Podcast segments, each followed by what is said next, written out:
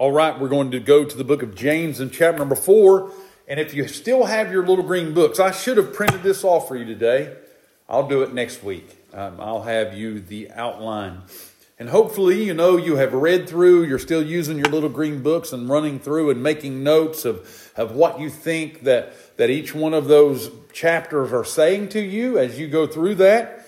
But again, we're, we're looking at um, James and the lesson that he's teaching these Hebrew Christians, and we remember that he continues to teach these scattered Christians.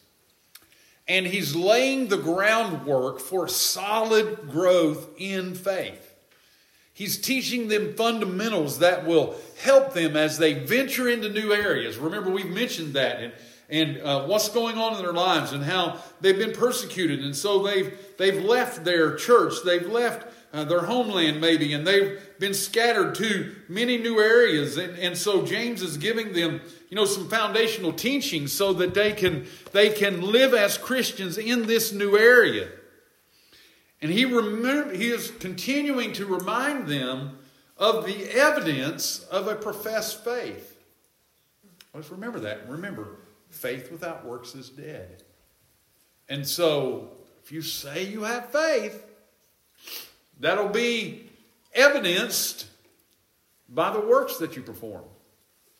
And so, he's been talking about the evidence of a professed faith. And so, in this chapter, he's going to teach them the fourth proof. The fourth proof is that if you truly have faith, it will be seen by you walking in godliness in all things. That godliness will reach every aspect of your life. That you won't have your Christianity compartmentalized. Like you're, you're, you're a Christian on Sunday, but the rest of the week you're something else. And, and you know, there's a lot of people that says, you know, you gotta, you need to keep the, the secular and the sacred separate. And we say, no, the sacred involves everything in your life. It, uh, it, it permeates everything that you are. And so that's what James is teaching here in uh, James chapter number four. This, this fourth proof is that uh, one who is truly has faith, it will be proved by the works in their life, and they will be godly in all things. Now, I'm teaching this book of James uh, also at the mission, and, and I started it a lot later. Um, and I'm walking through it even slower than I'm walking through it with you guys. But in our class on Monday, we spent quite a bit of time focusing on James chapter number 1 and verse number 18, where it says, Of his own will beget he us with the word of truth, that we should be a kind of first fruits of his creatures. And so we want to remember that. That the reason that you want to practice godliness in all things is because you're, you're a kind of first fruits. As, as God's people, as ones who have been born again, you're a kind of first fruits. And, and what are the first fruits? The first fruits are those first fruits that grow on a tree. And, and you know, you always desire those first fruits because, you know, you, you've not had any of that for an entire year. And so, you know, you've planted a garden, you've been toiling all spring on it. And, and uh, you know, that first, you know, whatever grows, maybe it's that first mess of beans you get, you know, or that first ear of corn, or, or maybe that first mess of peas, or, or whatever it is that you, that you get first out of that garden. And so, when, when the Bible talks about the first fruits, we understand that was the first fruits that appeared, and, and, and the children of Israel were to give their tithes and offerings off the first fruits. But what, is, what James is saying is, you're a kind of the first fruits, you're a kind of an example, a promise of things to come.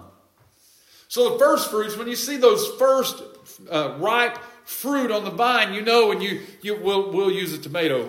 You go and you pick that first uh, red tomato, and you know that you know maybe one comes, and then it's going to be a long time maybe before the next one comes.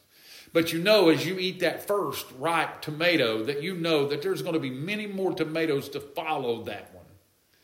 And James is saying for them to remember that you are to be a, a picture of the first fruits a picture of the things that are to come. And so you're to be an example to the world of this is what it looks like to be a child of God. And so there's some things there in James 1:18 that we want to remember. We want to remember that is of his own will begetting us. God beget us to himself because he chose to do so. It's his will. He beget us. He he he he uh, regenerated us. We are now his children. And and how did he beget us? He beget us by his word and and then that we should be a kind of first fruit. So so we are his representatives of things to come. And so that's an important lesson for those scattered Christians who are living in uh, areas uh, where Christianity may not be popular. And it's also important for us as Christians living in troubled times that we remember and recognize that we are living as sort of a first fruits and kind of a representative of things to come. And remember this we are a representative of the coming kingdom. We're to be living as citizens of the heavenly kingdom. And so you're, you're, you're, you're showing people this is what it looks like to be a citizen of the eternal kingdom. Remember that. And so, so James has been laying that out for them here. And so, notice what he says in verses 1 through 3 of James chapter number 4. He says, From whence come wars and fightings among you? Come they not hence? Even of your lust that war in your members? You lust and have not. You kill and desire to have, and you cannot obtain. You fight and war, yet you have not, because you ask not. And you ask and receive not, because you ask amiss, that you may consume it upon your own lust.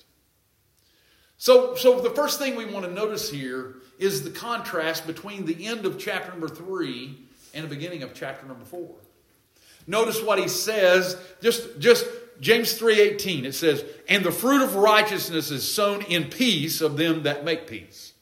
So what's the topic in that? What's the subject there? I mean, he's talking about peace, right? And then look at uh, James 4 1. From whence come wars and fightings among you? So you have peace in, at the end of chapter number three, and you have war at the beginning of chapter number four. See the contrast between the two? You know, the way that our Bible is written and the way that it's divided with chapters and verses, you know, sometimes we miss some of these subtleties that are in the scripture because what do we what do we do? We get to the end of chapter number three and we quit reading. And we may not pick up and read chapter number four for a period of time. And so we might miss this subtlety between peace and the, the subtle contrast between peace and war between the end of chapter number three and the beginning of chapter number four because we have this big division called chapter number four. But in the original, in the original letter, that wasn't there. And so what is maybe missed by us would not be missed by the original readers. And so they would recognize that, that James is, is giving a contrast here a contrast between those that walk in the fruit of righteousness and experience peace and those who fight and war and have wars among themselves because they are driven by their own lust. And so there's that contrast there. And, and, and, and James uses that uh, contrast in his writing to, to, to uh, drive home a point. Listen, walk in the fruit of righteousness and you'll have peace. And walk according to the lust of the flesh, and you're going to have wars. So, what should you want to do? I mean, it's pretty easy, right? But it, but it is a, a, a literary mechanism that drives home a point. And we want to make sure as we read that we look for those things. Because again, remember, these guys are authors. They're writing a story. And even though they are writing under the inspiration of the Holy Spirit, where they are writing the inspired words of God, God still uses literary devices uh, when he inspires these writers to, to help the readers understand. They, these are not just words that are kind of, you know, this is not like alphabet soup that has a bunch of letters thrown into a pot with no rhyme or reason. No, these are men who are inspired of God to write, and they're using grammatical structure and uh, they're using literary devices to help us comprehend and to drive home points. And so that's a, a key point for us to understand there. But also, we want to understand that as James is writing here, is that he's kind of broadening his writing. At the first point, he um, was writing specifically to those scattered Christians, but now he seems to be reaching out to a broader audience and he's talking to uh, gr- greater Jewry. In other words, he's, he's talking to his brothers who are Jews and he's addressing them on some of the, the, the, the, subjects that, that they might be facing and, and some of the problems that they are facing. And it is this problem of uh, wars and fightings among themselves. And, and it is those lawsuits and things like that that, that, they're, that they're facing. And so, um, so he wants to alert him to that. So, so when he writes about you kill, you know, he, might not be specifically talking about early Christians here, but that he might be reaching out to broader Jewry, to Christian, to to Jews who are not Christians, but he's still addressing them because they are his brothers in Judaism. So they are his blood brothers by blood, and so he's reaching out to those because they might be struggling with those issues.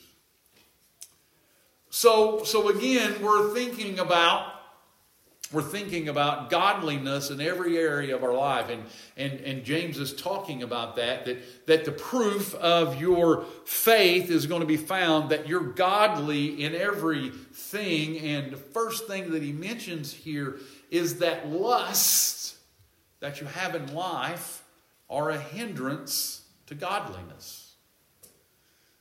And you know, we all sometimes struggle with lust. It's lust for uh, acceptance, it's lust for uh, significance, it's lust for uh, power. And you might not be saying that you, not be, might not be desiring power, but you, you desire that you matter. It might be the lust of covetousness, or it might be physical lust. I mean, there's lust are a problem for us.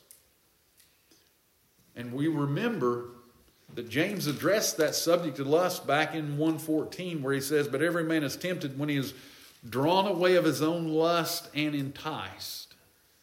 And so we know that that lust is an issue that James is addressing with these scattered Christians, and we know that lust is an issue that, that we all have to battle against because the flesh desires for self satisfaction. And we all have the presence of the flesh. and so we all are going to battle uh, with the lust that are internal in us. And so notice what he says From whence come wars and fightings among you? Come they not hence even of your own lust? That war in your members. And so, you know, with, with these things, there's, there's sort of a dual application here. You know, if we think about, if we take, take that verse and we internalize that, and we think that James is talking to an individual.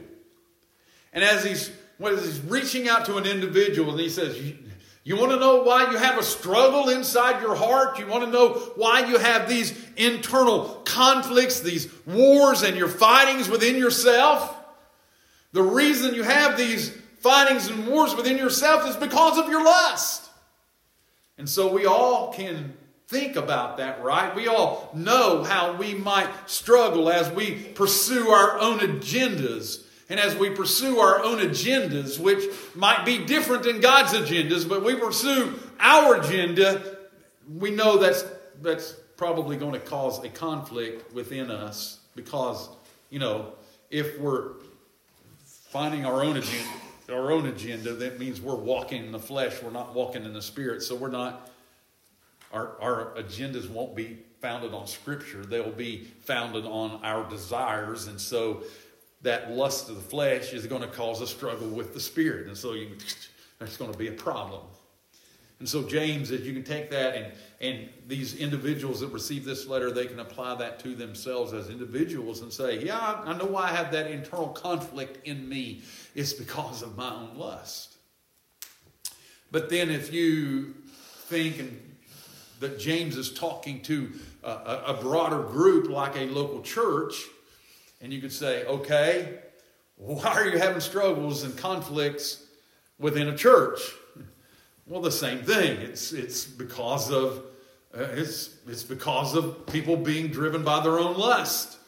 They're they're desiring the, the lust of the flesh and they're not really considering what is honoring to God and, and maybe even what God's word says, but they want to follow their own agenda. And if you have different groups within the church that are following their own agenda and they're not trying to stay unified around the word of God, what's going to be the outcome of that?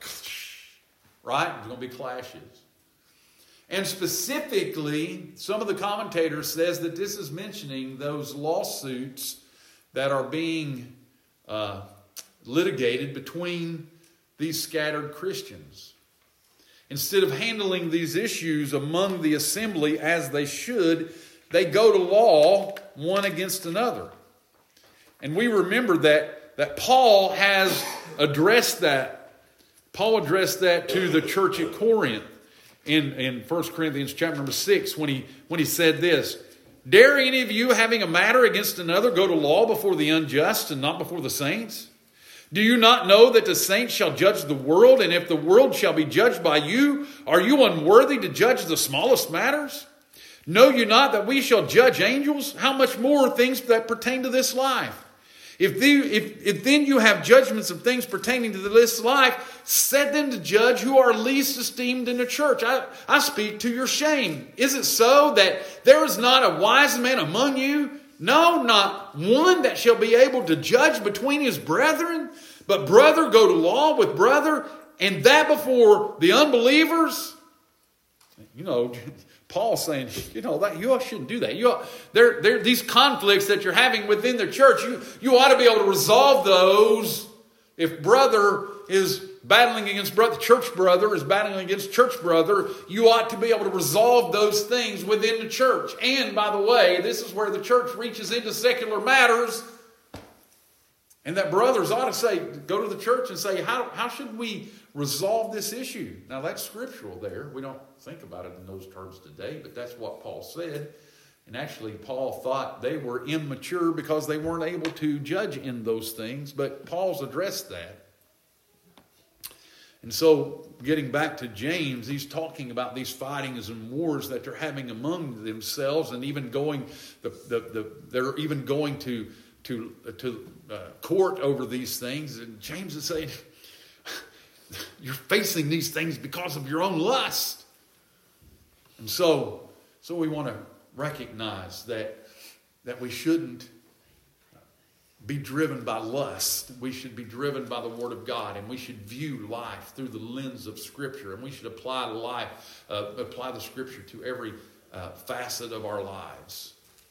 And we also want to remember that this internal conflict that we have within the soul, Paul addressed that too.